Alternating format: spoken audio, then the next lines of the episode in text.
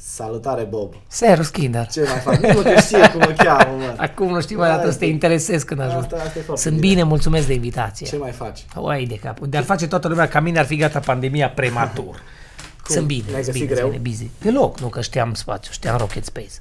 Am mai făcut. Am Foarte înțeles. Ai fain. mai făcut? Da. înțeles. Am mai făcut aici Deci- alt eveniment, altă filmare în cămăruța de dincolo, anul trecut pentru un proiect de 8 martie. 8 martie, 8, 8 martie. Cine este Bob Bogdan Rodulescu acum? Care e viața ta? Acum, momentul de față.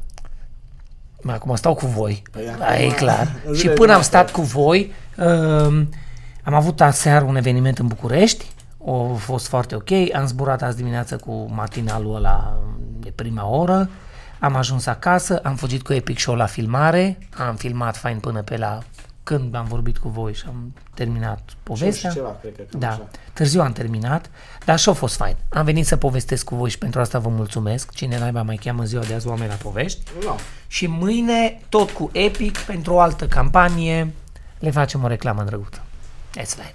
Am înțeles. Și între astea toate, între astea toate, dincolo de speranța că revenim la normalul la ce povesteam cu voi Mai înainte, bine ar fi, să hai, ne cu putem piezi duce și pe cu piezi și defete, să cu stăm la o băută, studenție. evident, uh, e și întoarcerea la... A, știu că se folosește sintagma normalitate, mă, dar toți ne-o dorim. Povesteam înainte să dăm rec. Mă, trebuie să ieși cu oamenii, să Da, stai un la un eveniment. bar, să- normal, să se deschidă teatrele, evenimentele, s- concerte, spectacole. Interacțiune umană. Că până la asta lipsește Fără cel aia mai să te mult. mor. Asta lipsește Bravo, cel mult. Interacțiune bravo, umană din toate bravo. punctele de vedere. Că de astea e ok, dar să te Avem și întâlnești. distanțare aici. Dacă... Suntem bine. Da, suntem bine. Da. M-am săturat de Zoom, le-am zis aseară oamenilor, Ioi. erau împrășteați într-o sală, am zis marea bucurie că live aici, că de eram iară pe Zoom, și nu se mai putea. Că zicea din normalitate. Um, cum e uh, normalitatea sau din, zi, din ziua de astăzi față de cum era când erai copil? Ah, bună întrebare. Nu, no, ai zis că te, să nu te Fain. surprind. Foarte mișto, nu, foarte ok. Um, știi când îți dai seama că îmbătrânești? Și vorbesc din punctul meu de vedere, voi o să vedeți peste câțiva Eu da. ani. Când îi zici copilului tău, Ah, ok, când- dar asumat, bă, pe vremea mea, nu stăteam vremea toată mea. ziua cu ochii în telefon. Și mi-am adus aminte de mama și de tata care ne ziceau lucrurile astea. Pe vremea noastră ne duceam pe jos la școală, treceam dealul șapte kilometri, Ninja. stăteam ninja, era om în fața noastră care făcea cărare cu, eu asta o țin povestea Lopata. de mine, nu, nu umbla la peste dealuri cu lopata. Și avea niște galoși mai mari și călca în zăpadă să aibă copiii din spate cărare. Și mama cu tata ne zicea, noi așa am crescut. Noi ne-am dus la școală cu autobuzul și am zis, nu, voi vă duceți cu autobuzul. și acum copiii noștri stau în mașină, să-i lași până în fața școlii. Aia e. Mi rupe Deci și cum, traficul. da, uh, cum era? Era cum povesteam cu voi înainte de rec, vremurile bune de studenție uh, și copilăria au fost așa mai puțin partea de, de tehnologie care ne-a Păi copleșit. copilărie teniris, așa Da, Asta ne, ne intrigă un Da. pic pe noi, că eu fiind clujean, la fel ca și tine, pentru noi irisul era așa un fel de zonă mai roșie. și pentru mine era aceea zonă. În și eu nu sens- m-am născut în Iris, m-am născut în Grigorescu. Oh. Născut, crescut în Și eu Grigorescu acolo. până la 8. Na, Acolo bravo. și eu, dar m-am mutat în Gheorghen ulterior. La coloane am stat și când eram, eram la școală în Grigorescu, la Ghibu. Și uh, ai mei au cumpărat o căsuță mică de la o familie uh, în Iris pentru că era foarte aproape de jobul lor. Și ne-am okay. trezit din apartament din Ghibu, mutat, frate, la un autobuz și un tramvai distanță să traversez Da. orașul în... Când am ajuns în Iris prima dată, cartier de case, linia de tramvai, copil de 8 ani, m-am oprit într-o zi la un colț de stradă unde niște gaburi se certau. Da, de ăștia, pălărieri de ăștia faci. Mustăți. Cu mustăți tot. Eu căsca în gura. "Uh, ce ce?" ce e asta? Așa e scatol ce mi-am luat de la niște gaborițe de numai, el nu știu pe ce eu am planetă. pățit, sunt. am Da, pățit și asta. repățești. Nu, zic, mi-am luat botezul de acolo, e ok. Dar mi citam, mi se pare asta, doi poli diferiți, din Grigorescu. Grigorescu, care da. S-a fost ceva sondaj făcut acum câțiva ani, dacă nu mă înșel, că Grigorescu e printre cele mai safe cartiere din lume. Din, da, din lume. și da, eram gen, l-am Grigorescu- citit, l-am Grigorescu. citit, l-am citit. Am trecut de blablaurile alea cu Clujul, Da, da, da. de peste New York, alea sunt niște, niște mizerii de nu știu cine New le York scrie. De, da. de România. Dar cu uh, siguranța, asta cu siguranța, um, cartierul Grigorescu. Dar și zic, Clujul, ca foarte tare. siguranță, e destul de ok din a, România.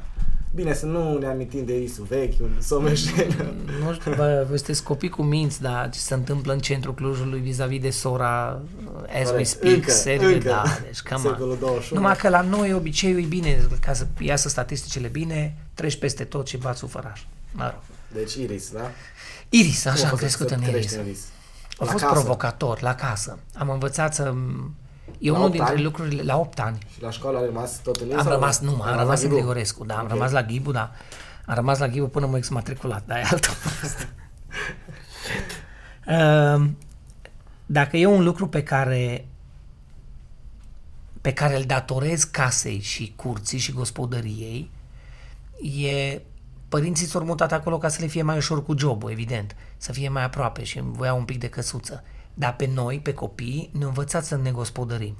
Adică să crești la curte, la casă, la un pic de grădină, bă, ai habar pe ce planetă ești. Înveți să dai cu o lopată, cu o mătură, cu un ciocan, cu un cui, înveți, știi? Deci crescutul a fost foarte ok în, Grigore, în, în Iris. Am avut o copilărie de asta între ce vedeam acasă cu minte, valori. Da, ai noștri oameni simpli, dar ne-au crescut toți patru copii cu niște valori foarte sănătoase. Mă, da, pe stradă vedeai. Da, Aia era e. un cartier cu infracționalitate, era un cartier cu Interesant. scandalagi, da, era, era, era. Dar la școală mă duceam în Grigorescu. Și făceai naveta. mă Făceam gândesc. Cu ce? naveta, uh, uh, tramvaiul până în gară, Da. da. în gară treceam, luam două șaptele la vremea respectivă și mă duceam până în Grigorescu, până la Ghibu. Întoarcere înapoi. Uh, bun, drumul nu a fost o... Erau și vremurile în care era... Oricum era safe și acum să zic, dar n-avea nimeni treabă. Erai fără telefoane, și fără la gară nimic. era. Și la Ajungeai gară. într-o zonă mai interesantă, să spun era așa. sub peronul gării, era peronul gării, nu ca acum să poți circula sub el. Sub peronul gării, frate, avea impresia că e toaletă publică era sub peronul gării. Și bun, am, am, am stat la Ghibu până în clasa 8 -a. Eu am vrut să stau și la liceu la Ghibu, mi-ar fi plăcut la liceu la Ghibu. Dar în clasa 8 am avut niște probleme de uh, comportament și am fost exmatriculat. Și fiind exmatriculat, sigur m-au primit înapoi cu rugăminți Da, de da, la ai părinți cu profesor, mai intervenții. Da. cu noi, da. Dar la examenul de admitere n-am trecut. N-am trecut în a noua și nu eram copil prost. Bă, dar, domnule, au venit rezultatele. undeva e ceva undeva s-a ceva întâmplat. sorat. Da. Să rup. Bă, mi-au Lasul zis de atunci iubire. directorii, când m-au dat, da, m-au dat afară atunci și au zis, domnule, în istoria liceului era proaspăt Onisifor Ghibu, fusese științele naturii, teoretic uh, liceu 15. În istoria liceului noi n-am avut caz de... Nu e a meu? Nu știu, vibrează ceva, da. Cred că asta. Sau la la. În istoria liceului, noi n-am avut caz de elev exmatriculat disciplinar. Ești o pată și o rușine, ar fi dus bine să te duci prestigiu. la alt liceu. Da. Și de la Ghibu am Hai să ajuns... ducesc în da, Tehnofrig. În În Tehnofrig. Tehnofrig. Aici vreau să ajung pentru că cumva avem lucruri destul de multe în comun. Și eu am făcut liceu de cartier, și eu am făcut liceu tehnologic, agricol. Bravo. Deci acolo, în Gheorgheni. Nu până mi-a la părut dus. rău de, nu mi-a părut rău de Tehnofrig, mi-a plăcut foarte mult. Contrastul a fost, am fost exmatriculat disciplinar în clasa 8 de la Ghibu și am terminat șef de promoție la uh, Tehnofrig. Bun, acum nici nu a fost mă uitam eu la mine la colegii mei, erau toți băieți buni, Da. dar n-am avut nici cele mai sclipitoare, adică nu a fost liceu de Einstein, să fim Știu, știu, serioși. știu, era acolo în top. Dar, în topul celălalt. Celălalt top. Dar, Ca așa meu. Ca așa meu și încă, încă câteva.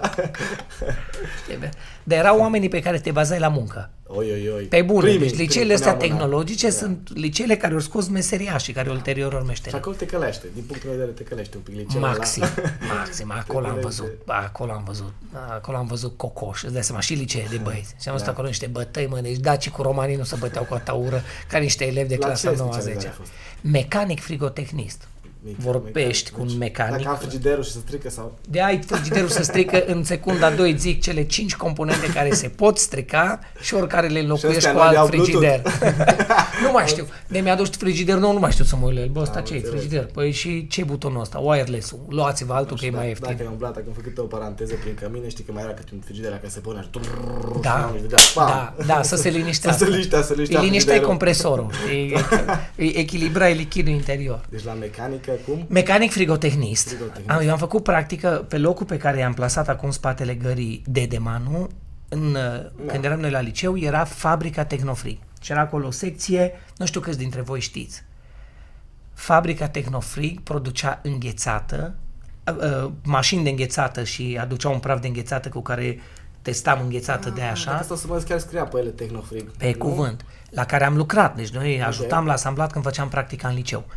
Și celălalt, cea mai altă mare mândrie a fabricii Tehnofrig a fost berea Pinguin. Nu știu câtă lume știe, Clujul, aia e. Clujul nu a avut numai Ursus. Clujul Berea avea Pinguin. berea pinguin Știu. a fabricii. Știu că erau pinguini Îmbuteliată, pe făcut pinguin, noi eram pinguini Aveați toți. și mascotă, parcă. Mascotă Așa că la aveați liceu, mascotă, aia țin minte, zidită din țin beton. minte, da, aia, da. aia, Eu aia, țin, Kinder. știi de Tehnofric, că eu am fost acolo, la ce făceam antrenamente. Am fost Sala la de Ivan sus, Suc. da, da. Sală da, și da. avea terenul la de jos. Terenul de jos. Da, interesantă locație, Da. să zic așa. Și partea de sus a căminelor, acolo erau atelierele de școală. Noi acolo am învățat, mă, din nou mă întorc la treaba aia. Am avut niște maestri în liceu și niște profi extraordinari. Dar maestrii din liceu ne-au zis, bun, old school, bă băieți, un bărbat trebuie să știe să pună mâna, mă, pe un ciocan, pe o daltă, pe o șurubelniță și ne-au învățat. În ziua de azi, dacă se strică ceva acasă și, să au, știi. și iară la nevastă mea și numai să mă umflă mușchiul pe mine, bine, tu. Da, liniștit, da, că dau știi. telefon. nu trebuie să dau telefon, că mă Am descurc. înțeles. Ah, ok, deci ok. Nu, la noi aveam, noi și noi aveam mecanică, am fost la protecția mediului, aveam și economie și agricultură, evident. Și ne mai ducea la practică, să mai, nu știu, tăiem buruieni în fața școlii, să uh, luăm uh, mazăre, să, de astea, să ducem Aveați acolo turbă. în curte la agricol în spate, aveați o bază de utilaje de astea de Da, agricultură. Am avut un, stai să vezi că am avut un autocar care vezi doamne în clasa nouă, el făcea ture, dar ăla era vechi, că sub, nu știu, 80, ani 80. În primul an încă mai ducea elevi în stânga, în dreapta, în prima în clasa, în clasa 10 -a, deja au început să, uh, să lucreze la el, vezi, doamne, ea de la mecanică, clasa 11 l-a tăiat și l-a făcut seră. Bă, nu l-o pierdut degeaba. Facem seră că și așa.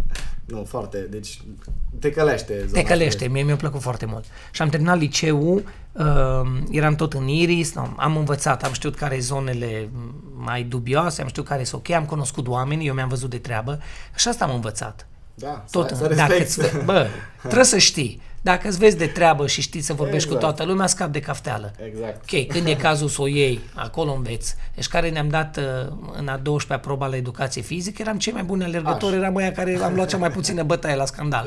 Că știai. Viteză. Uh, și am făcut liceu, dacă e un lucru pe care l-am regretat în liceu, e fiind un liceu preponderent de băieți. Nu știi cum erau Da, astea și la noi, tehnologice. da, Ma, n-am prea avut, careva au venit cu niște boxe odată și ne-au lăsat să punem în pauză, aveam un pic de uh, muzică. Divertisment. În rest n-am avut cerc de club, de teatru, de astea. Și eu de mic mi-am dorit treaba asta cu actorie. A, De mic, de când îs copil mic, mic, mic. Și neavând teatru și nefăcându-i, am întrebat de vreo două ori colegii să facem club de teatru. Ideea era, bă, Bob, jumătate din clasă erau navetiști. Da, și la niște mine, copii majoritatea. foarte mișto, dar care veneau de Gilău, uh, Florești, veneau, Știu. aveam colegi care veneau de la Cojocna, de la Cara ziua. Și avem Aghireșul, Da, Gârbău, da. așa mai departe. Cei de la Gherla măcar stăteau în cămin. Și atunci nu au fost oamenii care să aibă răbdare Cu de cine să club de faci, teatru. Da? Avea știi? o cursă la 4 și încă Da, la 10, da, la 8, știi? da. Da. Ce să fac să stau? Știți, oamenii care veneau cu sandvișurile pe pâine de casă, stăteam în pauze, le împărțeam frățește, nu alte vremuri, dacă știți, Am ai prins eu trecut cât, prin de, cât de asta. cât, așa, da. până anii 2000 atunci am intrat la școală. No, fain. Am terminat în 98 liceu. Și când am terminat, ultimii 2 ani, 11 așa, 12, dacă nu a fost club la uh, școală, m-am dus la școala populară de arte. Paralel, după masă, Ok. mă duceam și făceam club de teatru. Era cerc de teatru și acolo, acolo am făcut ceva apropiat de ce urma să se întâmple în facultate. M-a fost Inferior. foarte fain, mi-a plăcut foarte mult. Am terminat liceul în uh, 98, am dat admitere la Cluj, la facultatea de teatru. Înainte de asta vreau să Zi, întreb ceva. liniștit. Scuze că te deranjez. Am înțeles că tu ai fost antreprenor de mic și ai început să faci business. Am înțeles că ai început să faci bani de, de mic, copil. Da, la Deci la cireșe, cine? copii. La cireșe? Da. Mă, noi, mama cu tata, oameni, Dumnezeu să-i odihnească că nu mai e niciunul, uh, avea un mic magazin de cartier acolo în, uh, În Iris. în Iris, dar magazin de la moștenit e din 75 asta, așa s-au cunoscut, așa au devenit, uh, tata era șef de magazin, mama vânzătoare, un Și magazin aprozar, cu... teoretic, de legume, fructe sau... Nu era aprozar, era într-un complex în care aveai aprozar, carne, Ah, ok. alimentarea, pâine, mama cu tata aveau chestia asta cu textile încălțăminte, cum se numea atunci. Ok. Bă, eu știu că sună dubios.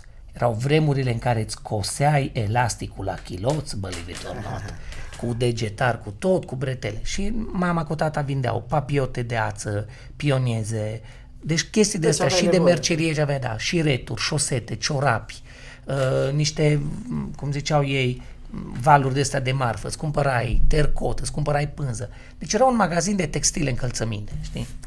Și noi patru copii, două fete, doi băieți, fetele mai mari, eu și cu fratele meu un pic mai mici.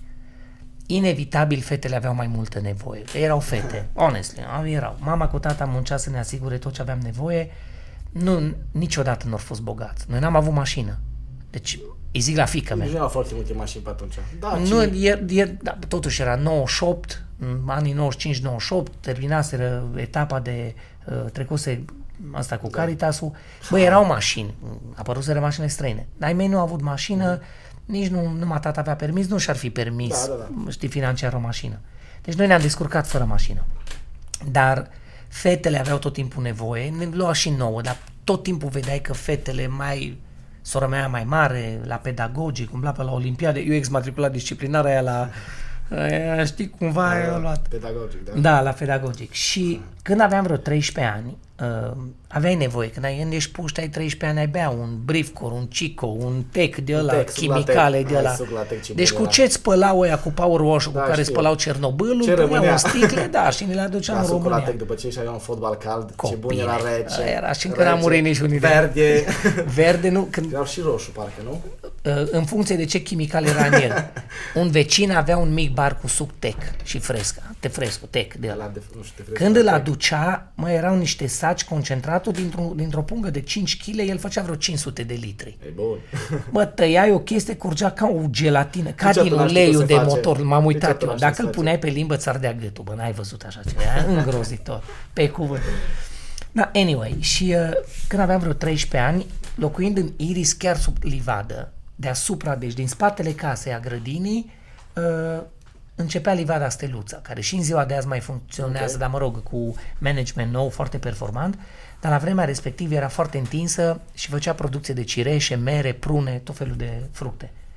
Și au venit niște vecini, aveam 13, 13-14 ani. Au venit vecinii și au zis, bă, pe perioada verii, Livada angajează copii, tineri, oricine. La 5 dimineața, când se cracănă de ziua, tu trebuie să fii la poarta uh, livezii. Se deschideau și erau cam 200-300 de oameni în fiecare zi, la ora 5 dimineața. Vă dau Bună livadă. Bună livadă. Și noi copii, tineri, te băgai în față și aia deschidea ușa și ziceau, azi ne trebuie 70 de oameni. Și lua așa, primii 70, știi? Ah, înțeles. De una. Intram, Deci teoretic trebuia să ajungi acolo pe la 4, trebuia să prinzi ajungi, loc. să fii în față la Să 5. prinzi Vorbesc loc. serios, da, mă. Uh, și verile alea de 13 ani, 14 ani, ne duceam în fiecare zi de când începea sezonul din iunie de cireșe. Îți dădeau niște găleți roșii, așa mari, găurite, cu, găurite la fund cu cui înroșit, să nu le fure, să le ducă cineva ca să le folosească de apă. Ok. Și atunci nu puteai Ah, să nu pune fure în ele gălețile. nimic, să nu fure gălețile goale, evident.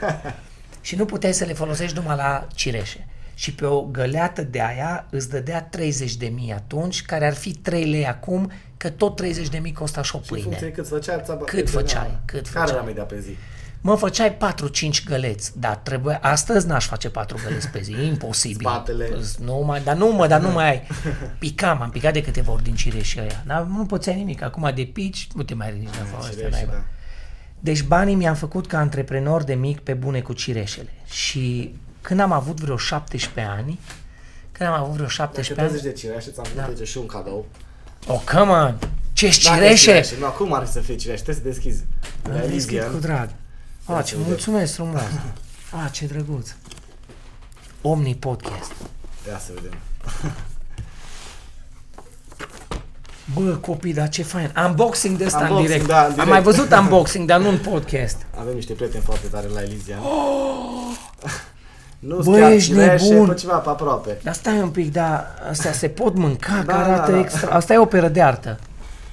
Deci nu se poate așa ceva. E super, Căpșuni, mulțumesc nu, nu frumos. Cireșe, Căpșuni. trebuie să le duci la copii, la Cu tot nevastă, dragul, la mulțumesc. toată lumea. Oi, ce surpriză mi-ați făcut. Cu mare Nu, bucurie. vezi? Am vrut să zic să aducem aminte copilărie, dar sigur ai băgat și, și niște căpșuni. Am, cum nu, băgai, da. Numai că cireșele erau mai lângă, cireșe și mere. Dar la, Îl țin ai aici. mers la cireșe la, în alte locuri, în care nu aveai voie să zic La așa. furat? La furat, să zicem. Iertați-mă, putem fi sinceri, nu? Liniștiți. Ne-au prins odată paznicii, într-o după masă ne-au prins paznicii la furat. Bă, a fost groaznic momentul, vă zic Și sincer. am trecut pe acolo. Hai de capul meu. Te-au prins, ne-au prins niște bistrițeni, aduceau niște bistrițeni, niște nemiloși de aia, că erau niște sovietici cu niște pa, cu par după ei. Aveau pușcă. N-aveau De obicei pușcă. aveau alice. Nu, nu, nu aveau. De Nu, unde eram veneau, acolo? nu, veneau cu niște par și căcau trei pe picioare Acolo, peste în spate. Polocioi? În Polocioi aveau Da, cu o alice, da, nu. Așa, așa țin minte, cum era mic. Nu, am trecut prin experiența asta extrem de crunt odată, când ne-au prins într-o seară, într-o după masă. Bă, am zis, bă, nu, stați să nu o luăm la bătaie, că n-are, nu oricum ne rupeau, n-aveam ce. Și m-au prins pe mine și încă un prieten. Și fii atent ce-au făcut. Bă, ne-au luat hainele, aveam niște plase, am- ne-au luat hainele tot. Deci ne-au luat hainele și dezbrăcarea. Bă, eram puștan, aveam vreo 15 ani, îți dezbrăcarea. Tricou jos, pantalon jos, aveam niște flanele de la de training leșinate jos, ne-au luat păpucii din picioare și ne-au lăsat în pielea goală. Goi, goi. Da, I mean, nu, ne-au lăsat un kilo de, nu. Cum te-au făcut? Și când au zis, da. bun, acum ne-au luat și plasele și au zis, hai, vâj, către casă. Cum să zicem, bă, către casă, sunteți nebuni? Era vară. Pe la 5 după masa 6 când ne-au prins, au zis, luați viteză, am stat ascunși pe lângă, că ne-au scos din livadă, pe lângă gardul Până livezii, până s-au făcut noapte. Și noapte, iarna, vara se face pe la 10. Da. 5 ore am stat și ne-au intrat în cur toate, din, din toate, toate gângănile de pe toată iarba s-au urcat pe noi de tot, și stăteam ascunși în tufiș de la 5 la 10. Bine că n-ai o căpușă. E bun, o scoteam. La 10 seara, stând așa, ne lătrau câine de la livadă în jos, de la 10 seara pe trotuar, bă, ne lătrau câine, mai trecea tramvaiul, dar nu ne interesa. Ne-am dus acasă fără haine, am Mie a zis. fost cald. Mie a fost cald, era da. așa. Și noi am fost prinși odată, dar eram în pom, eram sus, trei băieți. Nu, noi eram în Polăci, eram în altă livadă și au venit ăștia, băi, ce faceți băieți? Da, ne-am uitat jos, ai, doamne. Noi medităm. Au zis, nu, ne n-am pățit nimic de genul și au zis, ne-a ajutat și pe noi să nu vă facem nimic, dar ne strângeți și nouă. Nu, cum să nu? A, de aici. Și ne-a dus o plasă de aia de rafie.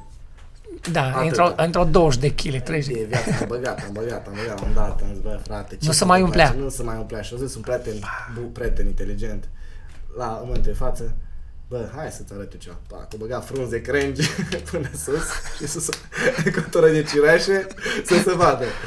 Nu, au venit, bine, nu erau acolo, au venit, aia, am dat aia, tu, eu, taci, nu mai stai acolo. Ați să vezi. scăpat. Da, am scăpat. Am zis, no, dar de ne mai prindeau ăia acolo, era undeva mai sus către, către bună ziua, ceva, nu mai știu exact, știau ăștia ponturi, am zis, hai să mergem. Nu, de atunci m-am liniștit, de atunci am zis, bă, stai un pic, că e prea, e prea complicat. Și asta cu cireșele n-au durat numai câteva veri și când aveam 17 ani, bă, se apropia, eram clasa 11 și venea clasa 12 cu cheltuieli. Noi știam deja dinainte câte cheltuieli o să avem cu banchetul cu tot. Și mi-am luat primul job pe terasa m, în spate la Casa de Cultură, acum de ceva ani de zile numai Karma. Unde a fost karma, nu? Unde a fost Karma înainte de Karma, au fost Student Club se numea. Și era un club deschis, club, era o terasă, nici nu era club cu dans, era numai terasă. De aia deschisă 24 Ce din a fost primul 24. contact cu studenția? Primul contact cu A fost. studenția avea la 17 ani student club. Și acolo lucram în ture de 24 cu 48, lu- lucrai de la 7 dimineața până a doua zi la 7 dimineața. Rupeam. Chelner, de ăsta, chelner, ospătar, cu te duceai la masă, nu era de mâncat, era numai băutură. Și venea lumea cum stai seara la meci, la terasă și... Dar am niște repere din perioada aia, apropo de joburi, că îi aud pe oameni vorbind de joburi de tot. Am avut până acolo, la 41 de ani, am avut câteva zeci de joburi, mai ales în state, cu programele studențești.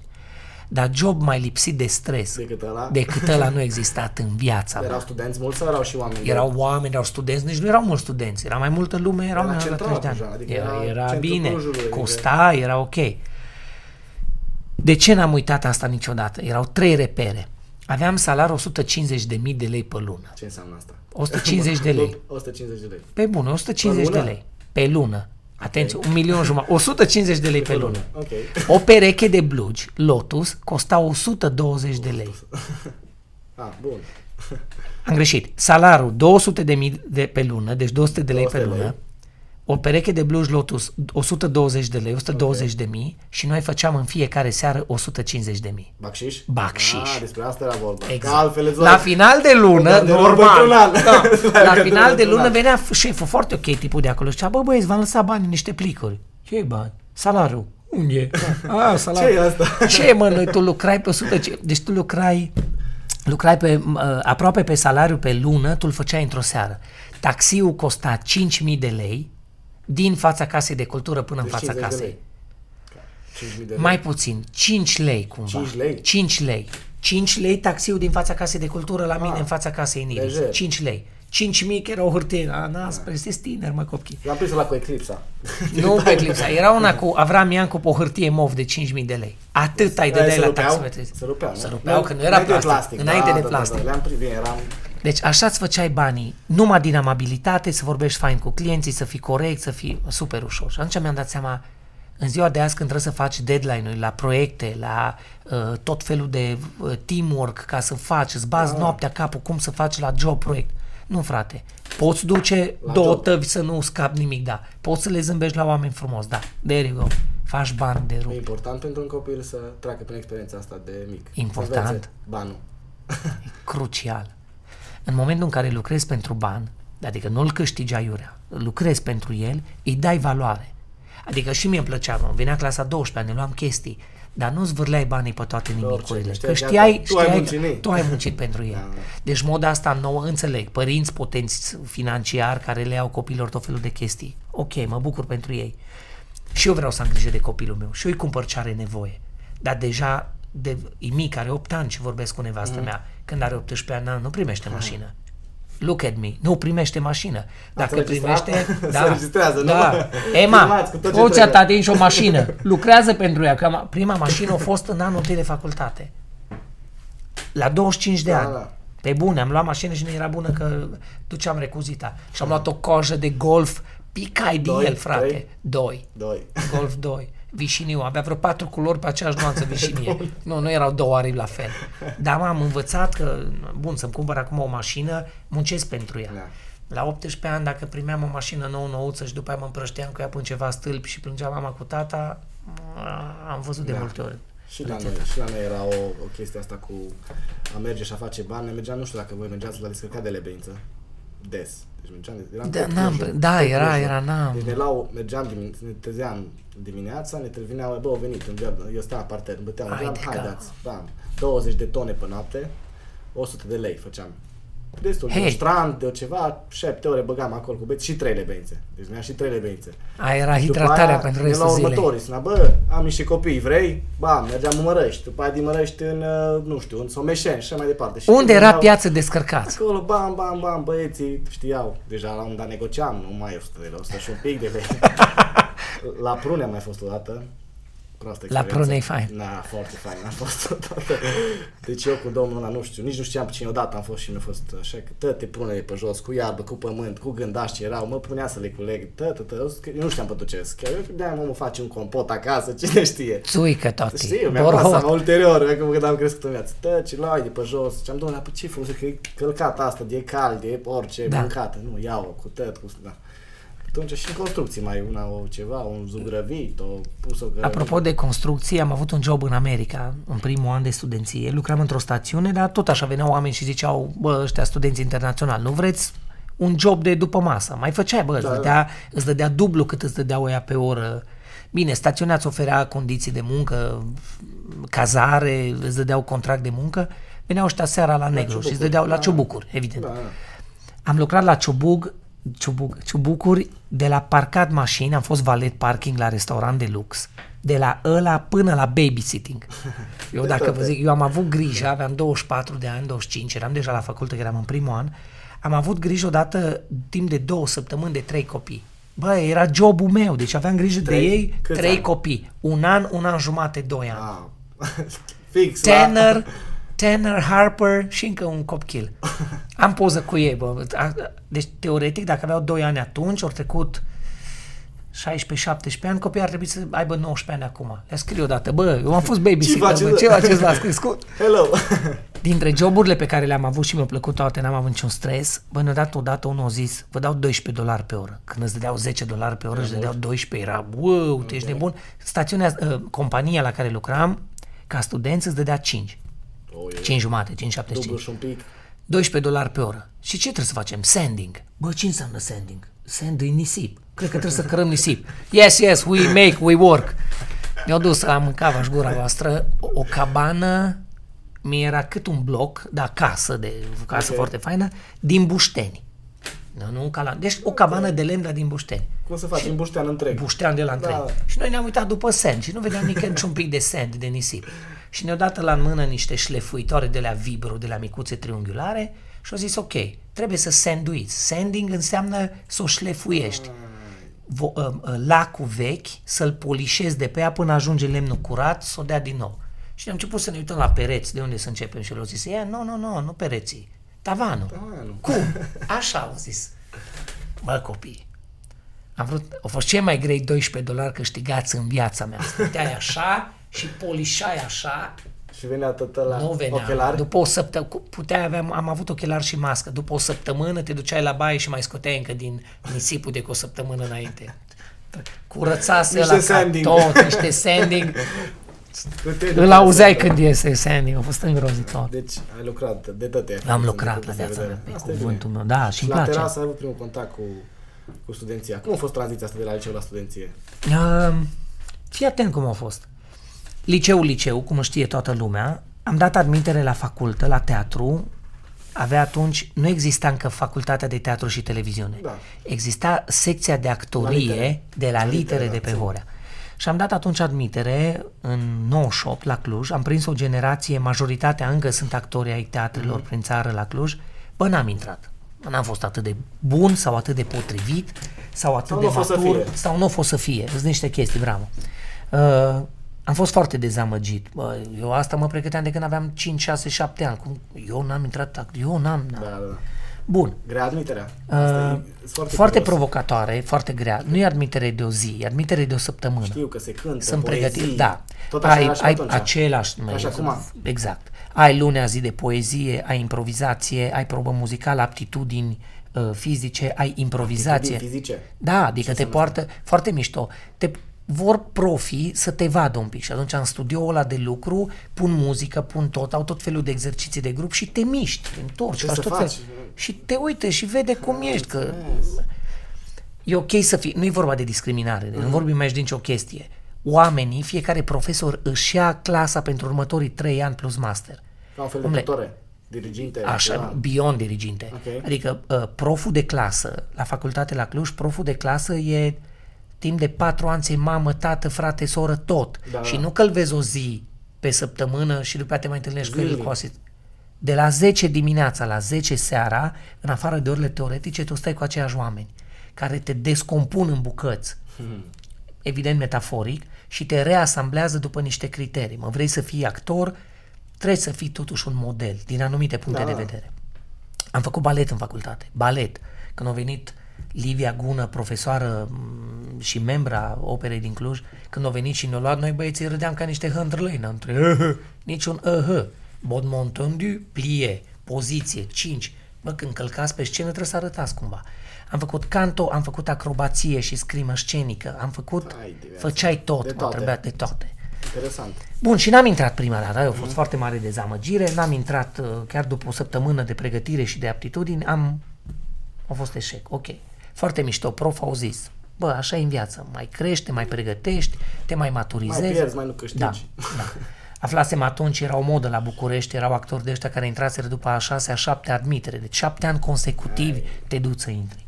Și ca să nu ratez anul, aiurea, niște prieteni buni au zis, bă, Bob, uh, unul dintre ei, au, îl cunoșteam, venise din America cu programe studențești. Bă, de unde ai tu programe studențești? Din Ungaria. Este un, uh, sunt niște programe studențești în Ungaria care se extind și la noi la Cluj. Ok. Cum? Atunci a început Work and Travel USA, uh-huh. 1998-99. Aveam încredere în tipul ăsta, era foarte ok, un pic mai mare ca mine și au zis, dar trebuie să fii student. Zic, bă, dar eu n-am intrat la teatru, că am, am dat Da, admitere. început. Și au zis, du-te, mă, intră, fă ceva școală, orice, până dai iar admitere la teatru, ca să te poți califica pentru programele studențești. Și am dat la finanțe conta bănci. La Sega. Nu, Sau cum se numește? la, nu, nu, nu, era o școală postliceală în Cluj. Școală Și se, postliceală, teoretic erai, aveai calitate de student. aveai calitate de student pentru că erai postgraduate după Ok. high school, cum judecau americanii. Da, că poți să mergi. Da, a fost ok. Am fost, probabil eram, nu, probabil, sigur am fost cel mai tânăr uh, elev din clasa aia pentru că am intrat, toate colegele mele de clasă, toate, erau doamnele pe care le, le-am văzut ani mulți după în toate ghișele de la BCR, BRD, BT. Contabil, da, Doamnele la- de la erau toate, trebuiau să aibă, erau doamne pregătite, dar trebuiau să fie școlarizate. M-am dus și pentru că în economie, în a 12 m-am priceput la economie. Mie mi-au plăcut banii. Pentru că Da, nu i-am i-ai zis, avut, i-am i-ai zis, muncit. băi, Știi, bă, corect. eu i-am muncit. Și prova de economie a fost foarte mișto, că a zis uh, Rădulescu, dacă n-ai intrat la teatru, fă bine, du-te la o școală, că te pricepi, înțelegi economie și nu-i mare filozofie. Eu zic, bine. Am dat admitere acolo, am intrat, a fost ok. Bă, și m-a ajutat școala. Adică m-a ajutat, am învățat un pic mai mult despre finanțe, conta bănci și în anul următor, deja am aplicat din anul respectiv și în primăvara lui 99 că de aia fac o paranteză, m-a întrebat cum a fost tranziția de la liceu la facultă. Da. Am făcut un salt ajutător cu această postliceală de 2 ani, de eu am făcut 3. Okay. Am repetat-o, nu m deranjat. Că după 3 ani, americanii au zis, ai absolvit 3 ani de școala asta? Da. Mă, zice, we have some uh, H2B internship, nu știu ce, te aducem aici pe un an jumate. Nu numai pe vară, 4 luni. H2 plus. H2B, da, bravo. B, așa. Deci nu erau J1-urile da, studențești, da, da. era H2B. Dar încă este. Încă este. Încă este. Da. Da. zic, și cum mă duceți? Zice, dacă vrei, te aducem un an jumate aici. Let's Mereu. do this, mereu. Mereu. Și atunci, între 1999 și 2006, în perioada asta am făcut și postlicealul ăla, în 2004 am intrat la teatru, era deja facultate de... Nu, nu, nu, nu, nu. Nu, că eram în anul 2 când au trecut de la secția de actorie, de la catedra de teatru, secție de actorie, la facultatea de teatru și televiziune, și televiziune Cluj. Și între timp s-a transformat în facultatea de teatru și film. Și tranzit, anii ăștia dintre toți au fost, de departe au fost cei mai intensi. 99-2006, America vara, după trei ani specializare, un an jumate în America, un an jumate cu acte în, nord, în regulă. Uh, m-am întors în 2004, am dat admitere la teatru a doua oară fără să am repertoriu pregătit. Nimic. La 25 de ani m-am dus și le-am zis la prof, eu vreau să fiu actor. Mă, m-am dus cu o nesimțire. Tupeu. Nu a fost o nesimțire reavoită, Da, da. nu a fost o nesimțire de, de golan, de, ne, de om nesimțit. A fost o, nesim, o, o, o ignoranță, nu din reavoință. Stătusem în America atâta timp, n-am mai avut timp să-mi pregătesc repertoriul de admitere, dar atât de mult mi-am dorit să, fiu, să fac actorie. Și m-am dus și le-am zis la profi. Am aflat asta în anul 4. Toți profii care erau la admitere, eu zis profului meu, omul de la care am învățat tot ce știu. Micloș Baci, actor al teatrului maghiar, prof la noi la FTT, băiatul regretatului dirijor Ludovic Baci. Ludovic Baci a condus corul radiodifuziunii în române o viață. Bă, Micloș Baci ăsta un, un om, actor premiat de către Ungaria ca uh, înalt cavaler al serviciilor culturale aduse Ungariei. Și omul ăsta o, un etalon de, de cultură, de artă, de tot. De tot ce mă, trebuie. și un, un, un, un 25 de ani de ignoranță, bunăvoință și de, dar fără. Bă, m-am prezentat în fața lui și a Irinei Vințe, soția și uh, profesoara care a luat uh, anul împreună cu el și toată generația. M-am dus fără repertoriu, fără nimic. Repet și îmi asum, nu a fost nesimțire, noi nu știam, nu Probabil voiam, ai am mers cu ratat atitudine. Cu atitudine. cu atitudine. Am zis, Domnule, eu vreau să fac actorie, eu vreau neapărat. Și m-au pus oamenii de am dat niște probe, tot la fel ca toți ceilalți. Și în anul 4 povestea proful, zice, și asistenta, Cami Coruțiu, și în ziua de azi e Camelia Coruțiu, asistentă la facultate, excelentă asistentă. Zice, bă, toți ne-am întors către proful și am zis, domn profesor, nu luați pe tic- nesimțitul ăsta arogant, un, nu poți să bipui aici câte mor fi făcut oamenii, nu luați, că ăsta e o mizerie de om. S-a uitat proful în stânga dreapta și a zis, nu, tocmai pentru că nu vreți exact. să-l Exact. iau, îl iau că să-i dau o șansă. Ce înseamnă șansa, corect. Uh, am intrat ultimul. Erau 12 locuri, al 12-lea am intrat. Dacă ai luat 5 Am luat 6. Ah, ok. 6-0-4. Bun. Ceea ce la admitere, la, in- când intri la admitere cu nota cu care intri, nu interesează pe nimeni. Am terminat, cred că al doilea sau al treilea, dar nici aia nu interesează, mm. că nu mediile contează. Ba, atâta de mult mi-a plăcut. Dar a fost un carusel emoțional cel mai intens Toți anii. carusel toți patru ani. Și profii mi-au zis la început, foarte fain, au zis, Bob, ai 25 de ani. Toți colegii tăi de clasă au 18, Robi avea 19, că era Da. sau 20. Zice, tu știi că e târziu să fii la 25 actor. Să, cum, domnule, să fiu târziu? Termin la 29. Pe când te angajezi ești 30. Watch it. Bă, zic, totuși încerc. Deci, de departe, cel mai intens carusel, mai intens decât America, care mi-a dat prilejul unor întâlniri cu niște oameni care și în ziua de azi sunt Da. de referință. Um, știi, așa, ca vedete. Dar proful cu profa și cu asistenții în ăștia patru ani au trecut prin niște, prin niște ups and downs-uri emoționale în care ne-au învățat să ne căutăm, să ne regăsim, să ne înțelegem, să... De atâtea ori ne-au zis profii, greșiți aici. Câți colegi ai avut? Încă 11? 17 oameni. A, da. 12 și plus 5 la taxe. A, ok, ok. 16 și eu mai venit unul pe parcurs. Deci noi, timp de 4 ani, ăștia 17 oameni, stăteam de dimineața până seara fără Am zis și eu weekenduri. că e super. Eu când le-am zis hardcore. oamenilor, 4 ani n-am avut weekenduri, oamenii au crezut că noi glumim. Bă, Nu. Eu îmi ceream voie de la începutul anului să ne lase vara, să mergem în America, să-mi fac bani, să pot duce încă un an de facultate. Nu eram la buget. Da, da. Adică nu plăteam taxe, eram la, eram, eram la facultate fără să plătesc. La buget. Dar fac, la buget, La pardon. buget erai. Da, nu la taxă, la buget. Dar facultatea de teatru presupunea enorm de multă muncă din partea studenților. N-avea bani facultatea să-ți dea Da, da. câte idei creative aveam noi. Și atunci totul era din buzunarul nostru. Buzunarul vostru. Tot, mă, noi ne-am, noi ne-am construit spectacole din buzunarele noastre. Și când le zic oamenilor că facultatea de teatru înseamnă, nu mai poți face nimic altceva. Deci ori îți asumi, uh-huh. da, aia ți-e fundație. Dacă tragi în patru ani, după aia restul vieții ești actor fără stres. Lucrezi. Și ăștia patru ani au fost de departe cei mai... Se pare, ceilalți colegi erau din Cluj sau din alte orașe? Sau și, și Din Cluj am avut o singură colegă din 17. Crezi că e o diferență ca și fiind student în același oraș ca și din care ești? Sau... S-au distrat mai mult ei decât mine. Da, Au fost mai intens pentru ei. exact. Uh, am, Viața de cămin am își stat spune la cuvântul. cele mai tari chefuri în cămin. Deci atunci am văzut, eu când, eu stătusem în Mai cămin greu. în America. Stătusem, eu am, am luat legătură cu căminul în America. În niște cămine de astea de international students în care eram uh, doi în cameră sau trei, în niște camere, în condiții, nu, arătau într-un mare fel. Copii, eu când am intrat prima dată în 16 și m-am dus într-o cameră de 5 și la prima beție unul a ieșit după ușă și a crezut că e la baie și a făcut într-un coș de la de plastic și noi ne uitam la el. Nu acolo, man, nu acolo. Bă, picau dulapurile pe tine, își uscau șosetele în sârme trase de la un pad la altul. Să era deschidea acolo? duminica seara, veneau valizele pe tren cu, cu nașul. Era aglomerația de duminică seara în gară, o știți, că nu, mai era, nu era taxi liber în Cluj între gară și Veneau HD-ul sau studenți, 8. veneau pachete la studenți. Deci de duminică seara până marți mâncai, beai tot și de marți până sâmbătă, duminică era foame curată. bă. și foame de aia. Cu 5 lei trăiai Cu, săptămână. ce, da. Eu le-am zis oamenilor, exista parizer, îi zicea parizer Victoria, ceva. Degeaba, ziceam parizer studențesc, era făcut din hârtie igienică roz presată cu ceva. Costa 6 lei kilo. Se vindea la Victiana, peste drum de facultate pe Horea, cu un parizer de 6 lei, cu un muștar și cu o se franzelă de un leu, trăiai 17 oameni, mă, mult. Ce bună era. Și acum, dacă văd porc, zic, nu, ori pește, ori vită. Madă. După aia am mers și în America. Cum a fost Vai de asta, capul experiența meu, de copii. American Dream? A fost American Dream pentru tine? Pentru mine a fost. Dar am stat în avion la întoarcere cu om care o zis eu în viața mea nu mă mai duc. Serios? Că a fost American Nightmare. Student din Cluj care la întoarcere a zis a fost American patru Nightmare. luni? Da, pe patru luni și la mine a fost American Dream din tot punctul de vedere. Din toate punctele de vedere.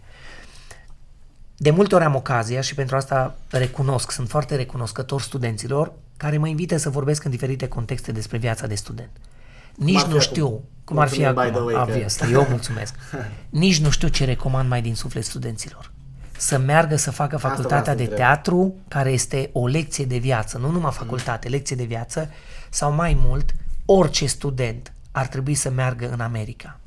În programele Work and Travel, Ei, ce trebuie? dacă puteți să vă duceți o vară, vă implor, duceți-vă. Dar nu că vă rog, vă Mergeau implor. Mult, atunci mergeau mulți studenți. Mergeau studenții, da. Că știu mergeau. că de, nu știu, vreo 10-11 ani la foarte mare amploare treaba asta cu Working Da. Travel și se merge. Eu atâta mă bucur că merg de numai. Știu și merg acum am studenții. chemat ăștia de la Student Travel să fac ceva postări despre cum a fost.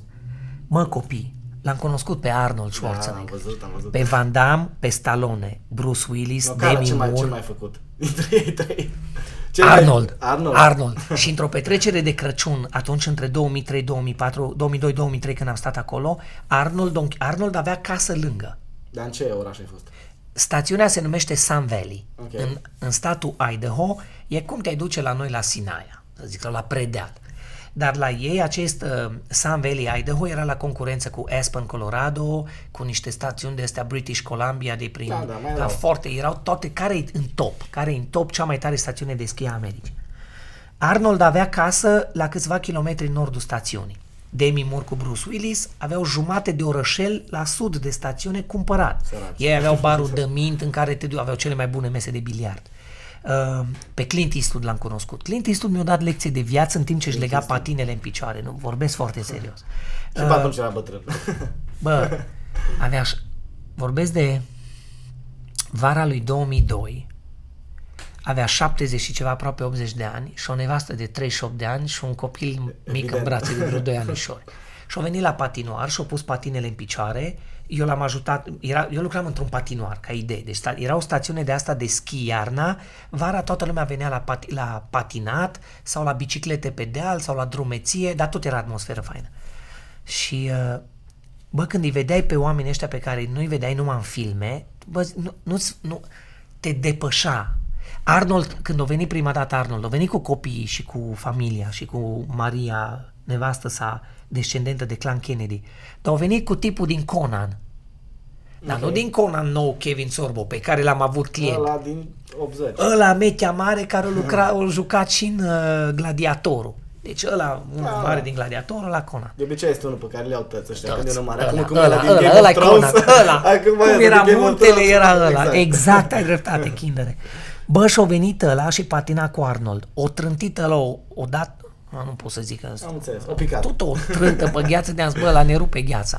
Și era patinoar în aer liber, vara, Da, era în tricou și super în și el. short, foarte șmecher. Na, și asta zic, uh, bine, pentru mine a fost, am nimerit în stațiunea asta, Mhm. nu știam ce o să fie. Era un pic înainte de vremea internetului, nu, nu prea ne aveam. Dar dincolo de întâlnirile cu oamenii ăștia care sunt niște titani și te uitai da. și vorbeau cu tine, bă, se uitau pe insignă. So what is your name? Is Da. it Bob? Ia, Sunt el politicoși, adică din Mă, punct de nu, vedere- l-am cunoscut pe Bill Gates. Bill Gates a venit la, la patinoar cu fică sa într-o seară. Uh, Deci era așa, ca idee. Era o casă, un counter de ăsta lung, un, o masă.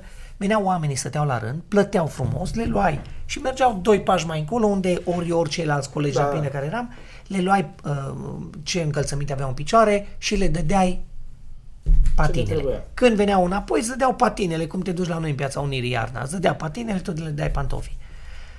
Man, și vine vine mă, Bill Gates cu fică sa, patinează amândoi, se plimbă pe gheață, vine înapoi, după vreo jumătate de oră, ok, thank you, it was really nice, așa un șervețel, șterge nasul. Bă, noi aveam niște prosoape vechi cu care tot ștergeam patinele alea, le curățam și un spray le șpream. Bă, erau patine de închiriat. Da. Erau niște janghine de numai, dar mă rog. Și la noi e la fel. Mă, și vine, vine Bill Gates, își dă jos patinele cu șosete, calcă pe acolo până zăpada aia topită, gheața aia topită, și vine și se întinde peste counter și zice, may I? Vă rog, please, și și o cârpă de ea și începe să le șteargă. Și am zis, no, please, it's okay, it's our job, we'll do it. Dar el a luat una de aia și o dat la fică sa. Bă, și fică sa ar, aranja și returile la patină și îi ștergea patină. Mă, mie nu era cu căcat, era gheață, dar totuși era, aveam job, noi asta făceam. Da, da. Și am zis, no, it's ok, we can do it. Trebuie să S-a uitat învețe. omul la mine și a zis, Stai it's ok, liniștit. let her, Rezolvăm noi. lasă să învețe. Avea pe el un tricou ca, fără brand. Deci no brand, Da, da. nimic, lălâi, nu faină, nu mulat. Avea un tricou notat. O pereche de... Uh, deci închid ochii și vi-l văd și în ziua de azi cu Sandale. ochelarii. Sandale, Da, eu, sigur. cu șosete, o pereche de pantalon cachi destul de lălâi, cu niște două buzunare aici și un tricou de la Polo, dar nu Polo, Polo. Polo, polo. Polo. Un Avea om guler. simplu, ed, uh, uh, frumos, o stat la rând, civilizat, în coadă cu toți. I-a dat copilului o cârpă în mână și a zis, învață să ștergi patinele. Și le-a șters. Băi, erau gesturi de astea, și te uitai, cel mai bogat om a planetei la vremea respectivă, Atât te acolo. dea un exemplu pentru copil. Mă. Mie mi-au plăcut foarte mult lucrurile astea. Foarte tare. Arnold la fel. Van Damme, când l-am cunoscut pe Van Damme, l-a bătut cu fosul în cap. Și atunci, ca în filme, Belgian. belgian, o venit, nici pe el nu-l uit, de, ții minte întâlnirile astea. Da, el a venit e, într-o da. pereche de pantalon mulat și un maiou mulat, Mă, se uitau și copiii la hainele lui. Fică mea de când se îmbracă în haine de colorate, nu și-o lua niciodată pe ea ceva atât de colorat cum avea uh, uh, Van Damme atunci. Da, ne-am uitat la el, zice, am un prieten designer, uh, he makes these clothes for me, zic bine. și careva din băieți, respectiv cumnatul meu, că era încă la atunci, l-a întrebat, Hey, Jean, can you still do those, uh, știi, când dai cu piciorul? Man, în fracțiunea a doua, Buf. ăla direct cu picioarele pe deasupra capului nostru. Și noi râdeam ca proști. "Ă, Ba da, mă! Mai vă o dată. Bă, Deci eram lemn în astea. Da, erau și eroi generații respective, fiind anii Erau, 80, anii erau 90, 90, Arnold, iar toată Van lumea Damme, ăștia, da, da, da, da. Sylvester Stallone. Uh, Stallone a venit atunci la petrecerea aia de Crăciun, a fost foarte ok. Stallone cu o nevastă foarte frumoasă, aia cu două capete mai înalte decât uh, el, foarte ok. David Hasselhoff, ăsta din Baywatch, când Ah, a venit da, și ăla, da. fain. Uh, cine a fost în schimb extrem de arogant și de nesuferit? Bruce Willis. Am, așa Bă. am citit niște articole despre ei că așa e mai arogat. Deci eu n-aș vrea să... Eu am avut primele, prima, prima Vezi ce situație zici că la poate care... se uită. Foarte bine. Pune cu subtitare. Prima situație pe care am avut-o la care a trebuit să intervină managerul meu a fost din cauza copchilor, fetelor lui Bruce Willis. Erau spoiler, spoiled? Beyond. Ah, Beyond, da. Uh, patinoarul avea o regulă. Era prima regulă scrisă. Copiii sub 5 ani trebuia să fie acompaniați de un adult când vin la patinoar. Și într-o zi, în prima mea vară, către finalul verii, era deja septembrie, în octombrie veneam acasă, intră într-o zi două fetițe mici, două zgâi mucoase, cu ură, hello, hello, we wanna go skating. Direct așa. Zic, ok, dar unde e mami cu daddy? N-aveai habar cine, nu știa nimeni, nu, nu cunoșteam. Dar eu, cunoscând regula, copiii sub 5 ani trebuiau să fie însoțiți de un adult. Toți copiii veneau cu cineva, cu un tutore, cu un părinte. Și eu exact cum întrebam orice copil mic, când o întrebat alea, we wanna go skating, hello, we wanna go skating. Cu bani în mână, ok. Zic, da, dar unde e mom and daddy? Where's mom and daddy? Sau o zis să lea, hold on, let me ask. Și ești afară. Bine. Intră după 30 de secunde cu ceva jucător de la vreun Los Angeles Lakers de 2 metri jumate, un tip de culoare, bă, arăta, deci arăta ca în filme când îți intră Shaquille O'Neal. Și cu încă una care a intrat acolo, o tinerică de asta toată turbată, și intră acolo în skate house, cum se numea, și eram singur. Who in this place asked the kids about mom and dad? Zic, eu i-am întrebat. How dare you? Who are you? We want to talk to your manager. Bă, eu nu mai înțelegeam nimica. L-am chemat pe manager să văd care e problema. Și atunci am aflat, fetele știau, educate de acasă, dacă cineva vă întreabă de mom and dad, de mami și de tati, veniți imediat și ziceți la bonă și la Da. bodyguard. Bodyguard. Și el exact așa au făcut. Și au intrat turbați, cineva a întrebat de mame and daddy. Atunci am aflat că erau copiii lui Demi Moore și al lui Bruce Willis. Și a ieșit managerul care era obișnuit cu căcaturi de astea și din start le-au zis. Erau singure. Yes, but they can handle themselves. Ok. Omul ăsta are o regulă. Nu intre dacă nu ești cu adult. Și totul s-a aplanat foarte repede. Dar nu a intrat- a intrat cu ei, Atunci, nu, sau cu nu, nu, nu, e- nu, nici nu venise Bruce Willis cu Demi Ah, Moore. ok, deci Nu. nu a intrat cu ei. Erau numai cu Bona și cu asta. Nu am zis, sunteți niște mucase, oricum, ok, life goes on. După aia pe Bruce Willis l-am cunoscut odată, care a intrat în patinoar odată și ne-am uitat la el și l-am salutat. Și el a avut o atitudine de genul, yeah, yeah, hi, I know, I know, I look like that guy, uh, what's his name, uh, Willis, Bruce Willis or something. Și a ieșit pe altă ușă. Am gândit, mă, du-te în chies, da, mă, tii, cu atitudinea asta, vezi, drum. Și pe Demi Moore am și scris pe Facebook acum vreo două săptămâni, pe Demi Moore am cunoscut-o când mi-a cerut o țigară și a stat la o țigară, deși eu nu fumam, într-un cerc de uh, oameni, lucram la un proiect și am stat, am stat 10 minute lângă Demi Moore, m-am uitat la ea și n-am putut. Deci mă uitam și mi-era rușine și era lângă mine și a fost o experiență foarte interesantă cu Demi Moore. Faină, faină. Eu Demi recomand să înțeleg experiența asta în America. da, deci dincolo de vedete, că asta au fost numai câteva, pe lângă uh, tipul de la Metallica, era, repet, înainte de YouTube și de asta. Deci vorbim de James Nu știu cum o cheamă, Hetfield, da. deși îi cunosc. Tipul de la Metallica o venit să patineze, o venit la mine, hei, hei, cu copii, i-am dat patini, i-am dat tot și americanii de lângă mine n-aveau aer. Era un tip, Robi, așa de simpatic și mă uitam la el și el era alb la față. Zic, Robi, are you ok?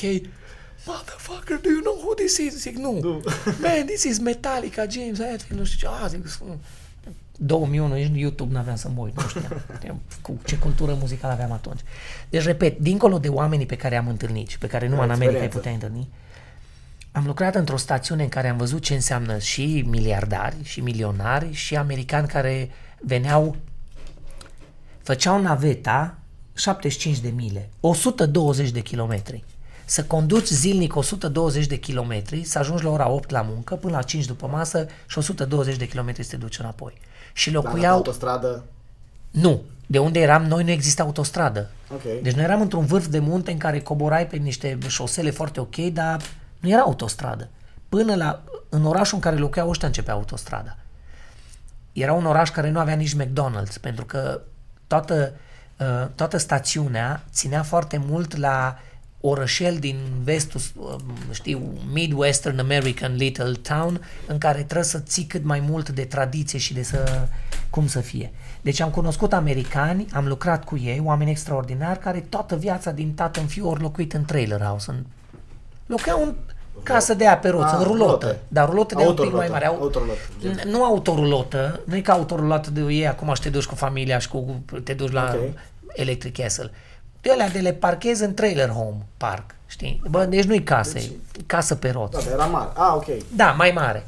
Deci oameni care toată viața lor au avut o singură mașină, noi la finalul verii ne încasam cecurile ca să venim în România cu banii munciți peste vară. Am stat lângă american de 60 de ani care s-a uitat la mine, s- s-a uitat în ochii mei, s-a uitat la bani și a zis how, how much is that? Și zis vreo 2-3 mii de dolari. Om la 60 de ani nu văzuse la un loc 3 mii de dolari puși unul lângă altul.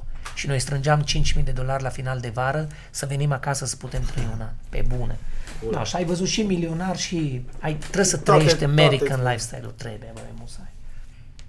Oh my god, ce trece Nu timpul. nicio problemă. Facem episodul 2, că îi săturăm pe oameni. Zi! Vreau să te întreb uh, un alt domeniu care, din punctul meu de vedere, în foarte mare creștere, nu știu exact cum e în America, poate ne poți spune tu, e legat de voluntariat. De ce crezi că e important? Adică, cel puțin pentru mine, mie mi-a schimbat viața, cum s-a schimbat ți actoria. Eu, după ce am ajuns în liceul respectiv, no, nefiind cel mai bun liceu, m-am orientat către voluntariat, știi?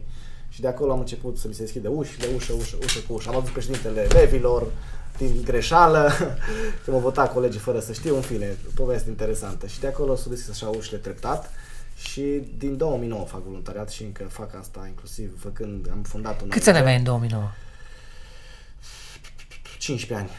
15 ani. 15 ani, da. În 14-15 2009, ani. în, do- eu sunt din 79, deci în 2009, nu greșesc, aveam 30 de ani, așa Da. Da. My God! Trece timpul. Da, aveam 30 de ani. Am terminat facultatea.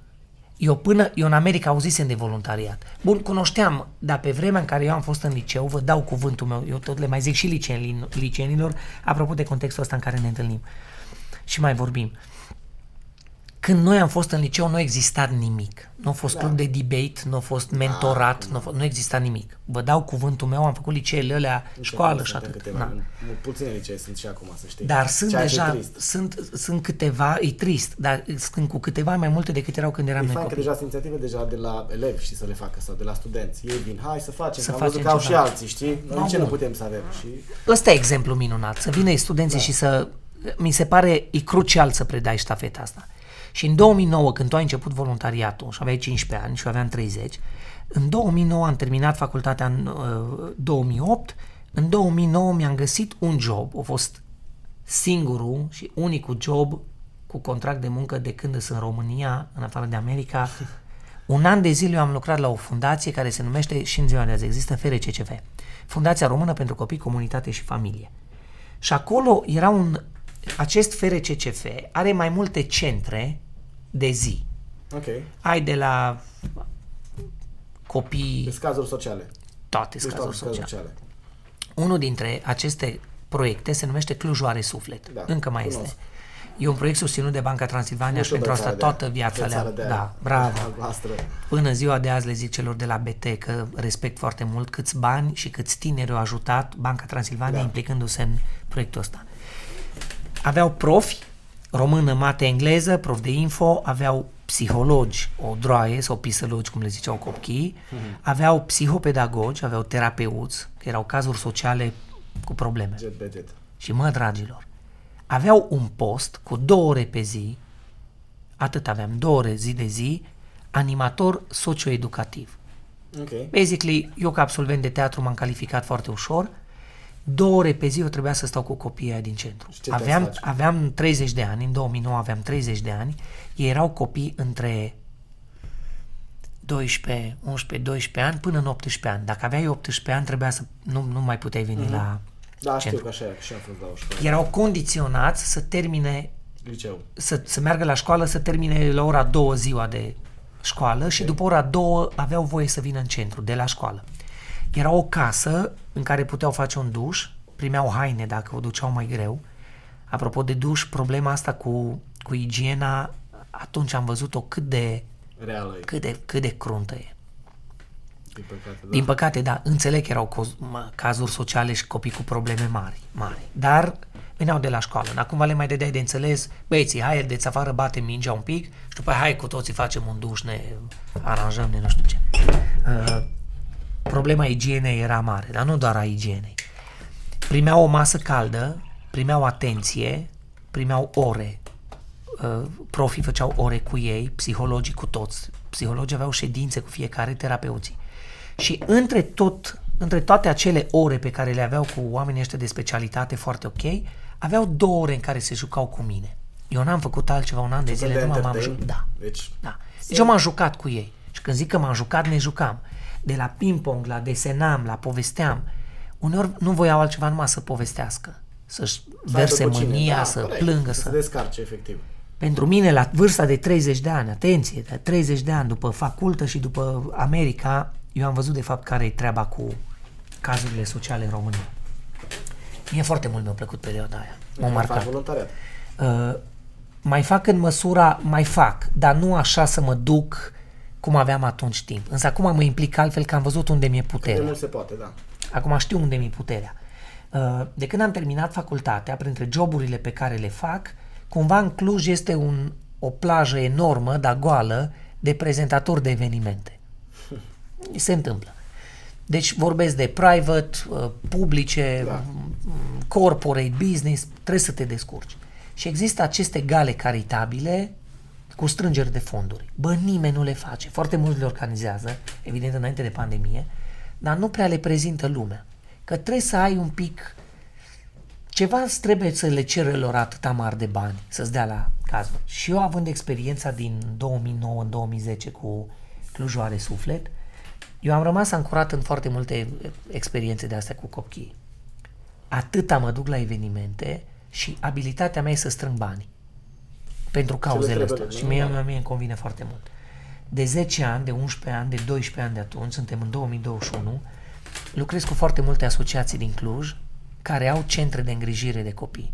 Case de tip familial, asociații Exact, și tot. Problema abandonului e cruntă, problema copiilor care părăsesc sistemul de protecție socială în România și la 18 ani scoși afară e durere. Mare. Și eu pentru ei fac tot felul de proiecte să pun în legătură cererea cu oferta. Dacă îți mici și poți să-i adopți, e minunat. Blană. Dar ce faci cu cei care au deja 13-14 ani, nu mai pot Nu fi mai adoptați? adopți, Legal pot fi, Dar nu dar vrea real nimeni, nu, nu nu vrea dar nimeni. nici ei nu vor. Însă, asta am povestit-o de atâtea ori.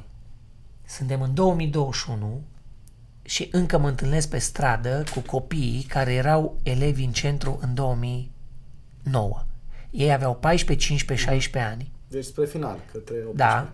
Acum au 24, 25, 26, 22 aia care erau mai mici. Voi știți dintre satisfacțiile pe care mi le amintesc și le pot împărtăși cu toată lumea, se numără pe degetele de la o mână momentele care m-au lăsat mut. Și printre ele se numără astea. În care acum câțiva ani eram într-un restaurant în centrul Clujului, cu prieteni, mâncam la masă tot. Am cerut nota de plată, vine fata cu nota de plată și mi întinde o farfurie cu o prăjitură. Și zice, domnul Bob? Da. Nu eram, nu era emisiune, nu vrea. Da, da. Ba, era emisiune, era cenzuratul. Cu semn că eram la începuturi de cenzurat de Epic Show cu beții. Domnul Bob? Da. Ă, Asta din partea casei, de la noi pentru dumneavoastră o prăjitură. Și eram așa, ok, dar cu ce ocazie? Zice, băiatul nostru de la bucătărie, șeful, bucătarul Bucătarul. nostru, vă transmite și vă transmite salutări. Și mi-arunc ochii la geamul de la bucătărie. La geamul de la bucătărie era unul dintre copiii de 16 recunoscut? ani, da, instant.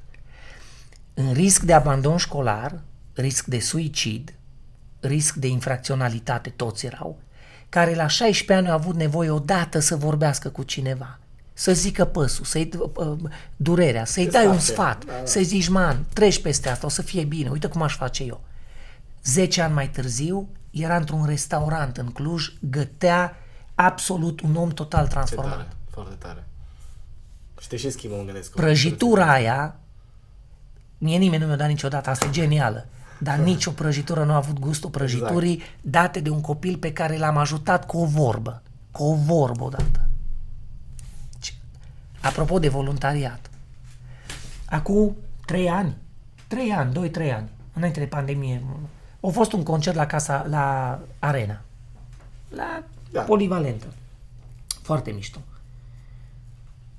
într-o pauză de aia de 10 minute ies să știi că afară eram în interior la polivalent și afară erau standurile astea. Puteai să-ți iei un pahar de vin, o apă, un popcorn, Da, chipsuri, ceva, de astea rapide. ceva. Da. Cu coadă, oameni, tot. O întreb pe nevastă mea ce vreau, iau la ea mică, nu știu ce, fug afară, băieți tineri, de vârsta voastră, gen studenți, așa, 22-23. Stau la rând, hei, salut, salut, hei, salut. Zic, dăm te rog o apă, un pahar de vin și un chips. Și îmi dă băiatul o apă, un pahar de vin și un chips. Și scot banii să plătesc. Un tip de vârsta ta zice, nu, nu, nu, de la noi. Au, zic, nu, de la- nu, te rog, vreau să plătesc că îi mai... Nu, nu, nu, de la mine. Zic, mă, nu faceți de astea. Și au zis, nu. Acum trei ani ai fost la noi la facultate invitat și am fost în amfiteatru. Și mi-ai zis atunci niște lucruri mie și colegilor pe care le-am în suflet mi le-am pus și n-am apucat în viața mea să-ți mulțumesc cât m-a ajutat.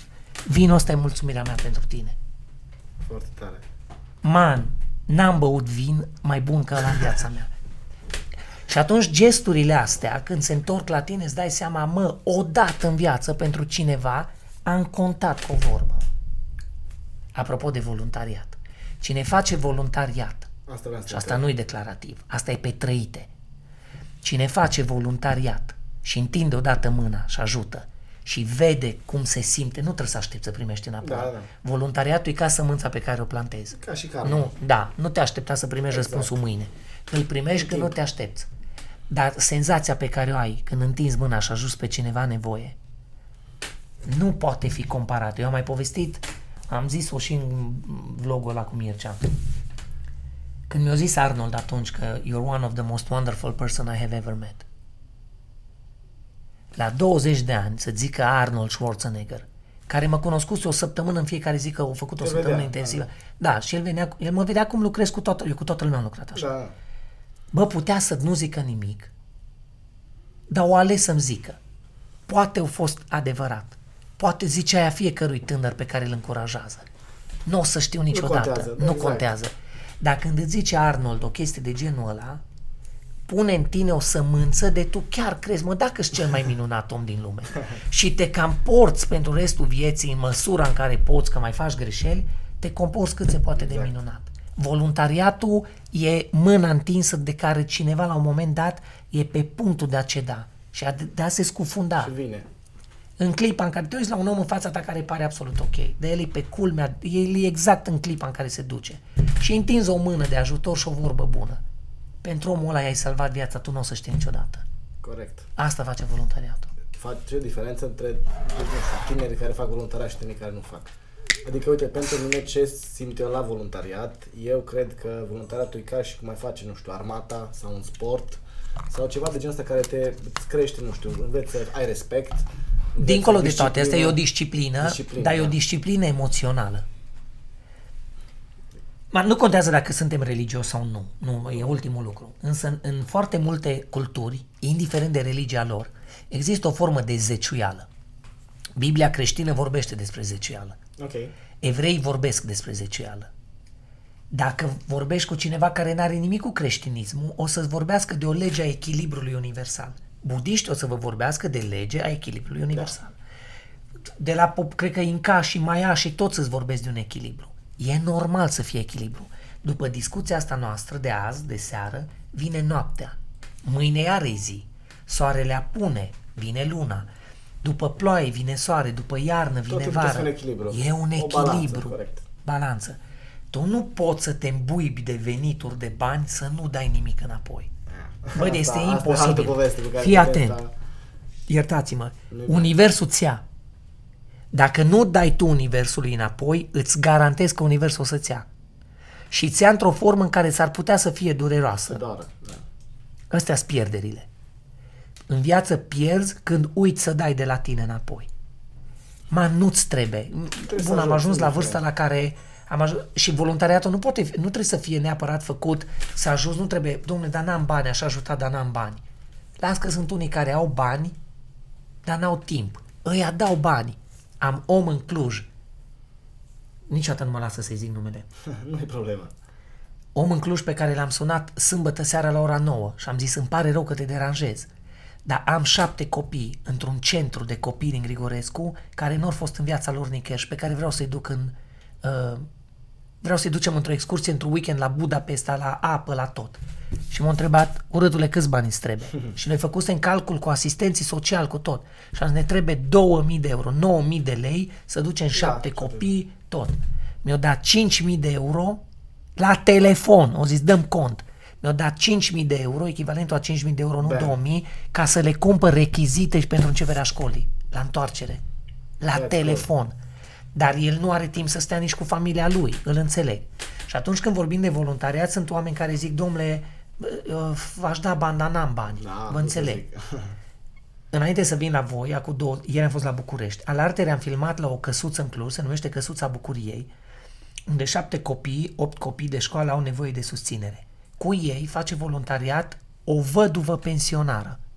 Nu are bani, dar are timp. Da, ajută. Și ca să nu stea singură acasă, femeia vine și face teme cu niște copii de clasa de la 7 ani până la 13-14 ani în fiecare zi. Și eu am făcut cu ei o campanie să strângem bani, să le mai asigurăm niște chestii. N-ai bani, ai timp. N-ai timp, ai înțelepciune. N-ai înțelepciune, ai lucruri de care ai iscusință. Tot timpul ai ceva. Când vrei Trebuie să-l să- ajuți pe ăla de trebuie să lângă poți să tine, îl ajuți. poți ajuta cu orice. Voluntariatul înseamnă să ajuți cu orice. Nu că zice Bob, hai să o facem. Că simți tu ce, ce mișto mă simt când am reușit să ajut pe cineva. Știai că în America, că tot vorbim vorba de voluntariat și America, a fost făcut un film de niște voluntari în 2008, se numește Fireproof și a fost de 500.000 de dolari filmul respectiv de niște creștini, ceva biserică, nu știu dacă Ok, erau creștini, nu, nu, nu știu, nu știu. Baptiști cred că erau și au făcut un buget de, adică totalul veniturilor după filmul respectiv a fost de 33 de milioane de dolari și bugetul inițial a fost de 500 mii. Strâns de la mână la mână, na, da. am făcut un film, se numește Fireproof, niște voluntari de la o Ah, trebuie biserică. să văd. Foarte niște voluntari de mișto. la o biserică în 2008. Te-a tentat vreodată să joci în filme de lungmetraj? S-a avut oportunitatea asta. De tentat te tentează tot timpul, că asta e rolul actorului, tu trebuie să faci. Sigur, eu când am început facultatea de teatru, nu prea era... Era chiar la început treaba cu uh, sitcomurile, cu... Bine, filme vedeam cu toții. Uh, dar noi ne-am pregătit, cred că orice actor absolvent de facultate, cel puțin în generația mea, ne-am pregătit pentru teatru clasic. Teatru să urci pe scenă, da. să faci piesă. Live. Dar școala, da, școala în sine sigur că te pregătește pentru să fii capabil să joci în orice.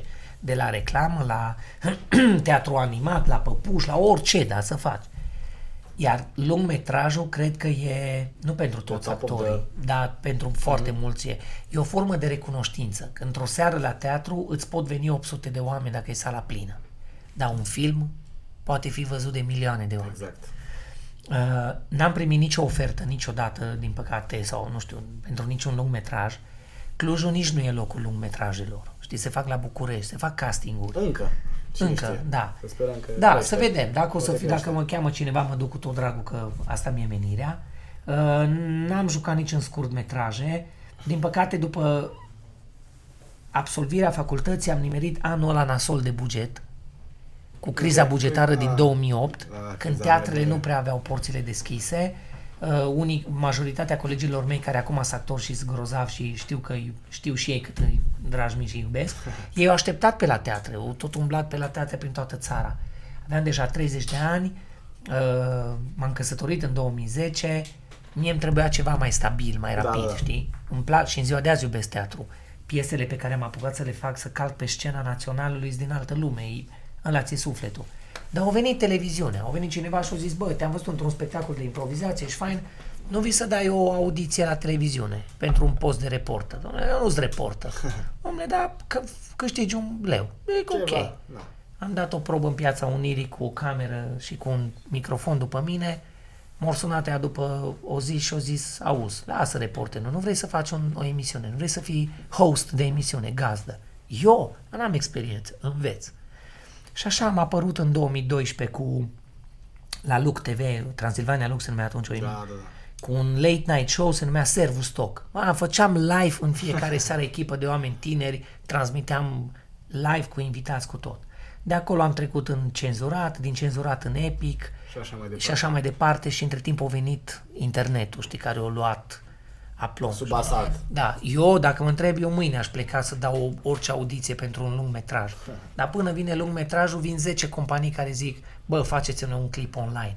Și atunci, cumva, Îți pui pe hold. nemernic că îmi pun pe hold Îți pui- visul da, de a exact, juca exact. Că În detrimentul... azi am venit azi, Asta. azi dimineață de la București și azi toată ziua am filmat pentru o companie cu băieții, cu Epic Show. Mâine filmăm pentru o altă companie. Le facem un clip foarte fain.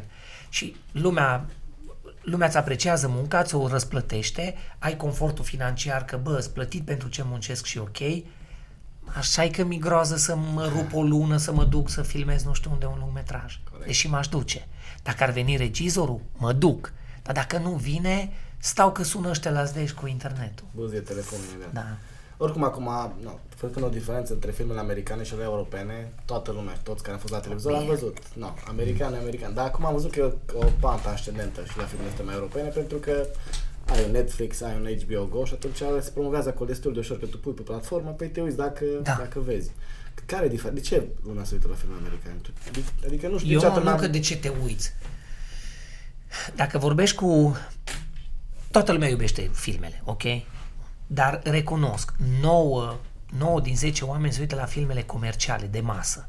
De aia blockbusterele, de aia filmele de Hollywood sau Au de... și buget, probabil. Da. Bine, noi, noi nici nu... Noi suntem obișnuiți partea asta europeană, care suntem vestici. Noi, noi suntem obișnuiți cu Hollywood-ul, obișnuiți.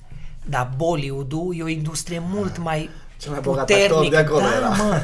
Îți dai seama, deci la, noi nu ne, vă uitați vreunul din voi la Bollywood? Eu nu mă uit, am sorry. Ne mai râdem un pic de Da, ce s-a eu întâmplat mă uit la acolo. Hollywood, dar la Bollywood nu mă uit. Dar Bollywood bate ca volum Hollywood-ul. Îți dai seama? Și asta zic, noi 9 din 10 oameni sunt, uh, cum să zic eu, iubitori de film comercial. Ce te uiți la Da. TV? Te uiți la Ce vezi, da. happy and tot. După care mă uit la, am prieteni care sunt conesori de filme și Știu de aia tot ce ca trebuie. pâine, filme pe pâine. Te vorbesc de niște regizori, de niște filme, pot fi și românești, dar pot fi niște filme finlandeze sau rusești, de eu îi năucesc. Și îi întreb, "Păi cum adică vă năucit? Adică scalea de Hollywood. De obicei, ce vezi la festivale de film, mă gândesc. La festivaluri, Exact. bravo. Și atunci îți dai seama, de aia la festivaluri ai și filme, ai și filme de masă, Da. dar ai foarte multe filme ca arta. Și aici fac o paranteză. Uh, există arta, clar, există, arta e artă, mă rog, dar ca și categorie, te poți uita la un tablou și poți să zici, bă, îmi place sau nu-mi place. Acolo este cel mai corect tu, că ești tu cu tine. Da, deci sincer. Îmi place sau nu-mi place, simt ceva sau nu simt ceva. Tu poți să judeci prin prisma ta kindere, dacă aia e artă sau nu. Tu poți să vii să zici, mă, păi e o mizerie. Cineva banană. poate să... O banană Banană lipită lipită cu cu scoci pe scoci. perete. Tu ești îndreptățit să zici că o, biz- o, o mizerie. Cineva poate să zică, domne, valorează milioane, că e o idee, e expresia unei idei. La fel este un tablou. Am în casă, apropo de tablouri, tablourile din casă, toate tablourile mele din casă, cu excepția câtorva aduse din America, mi-am adus tablouri din America, în ramă, nu le-am desfăcut. Pe cuvânt și că-s nebun. Cu excepția lor, sunt tablouri cumpărate din licitații caritabile făcute de copii, adolescenți sau artiști care și-au ordonat lucrările pentru cauze umanitare. Dacă vii la mine, fiecare tablou e o poveste dintr-un context. Are o poveste, da. Are. Am și artă absolut artă naivă. Arta naivă am, am luat de la un tip din Maramureș care pictează tablou și el nu-i de profesie pictor. Are pensiune. Și am cumpărat artă naivă pentru că e atât de frumoasă și mi-a zis ceva.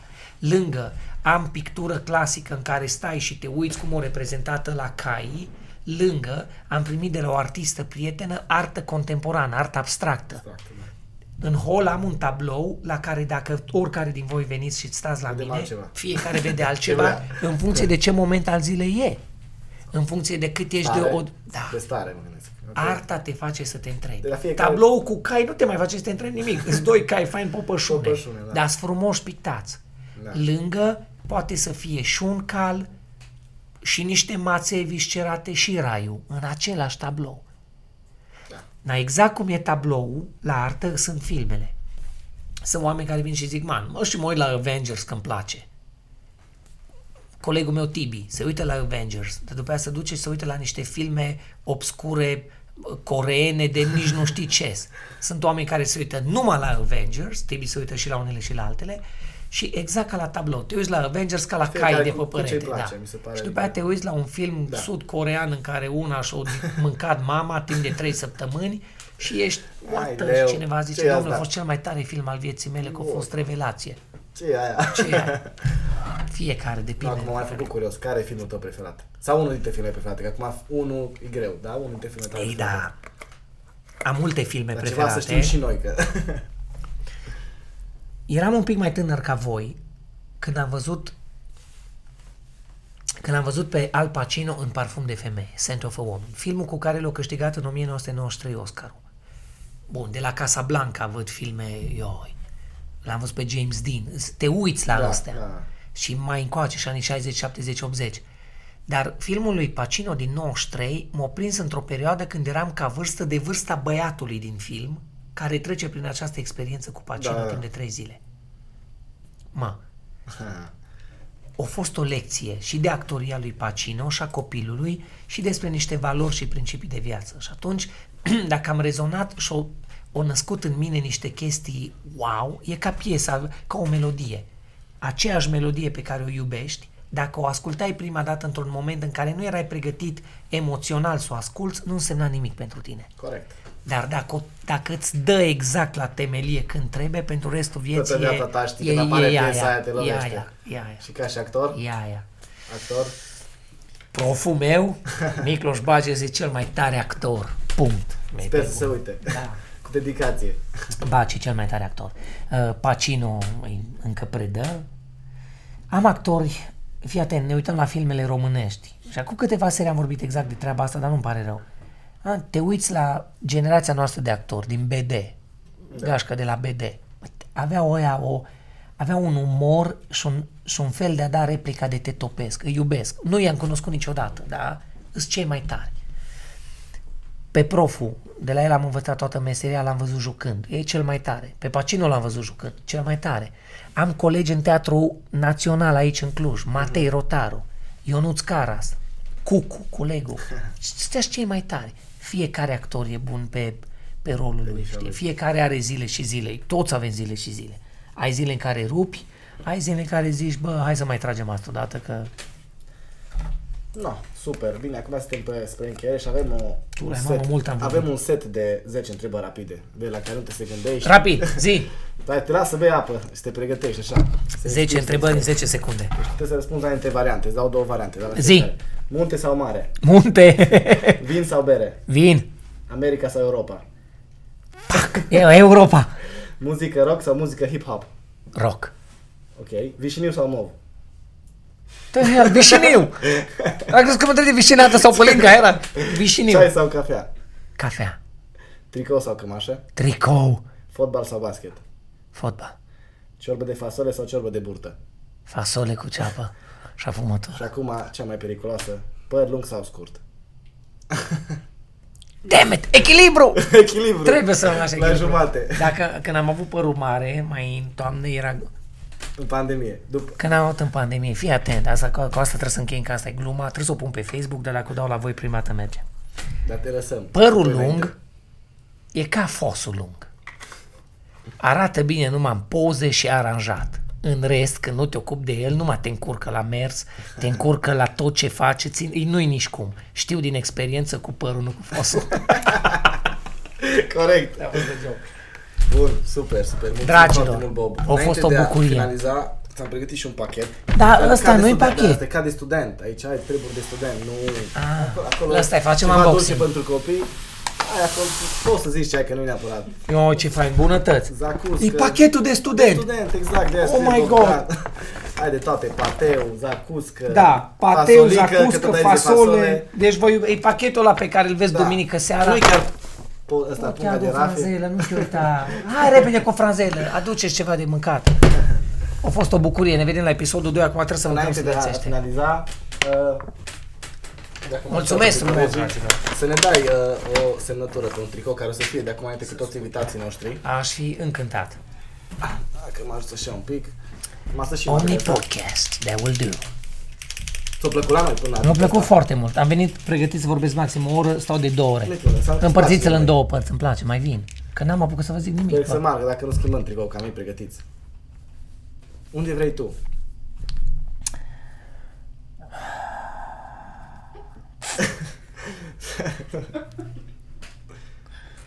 Încă mere. Yes! Funcționează! Ah, viață Viața is life. de student.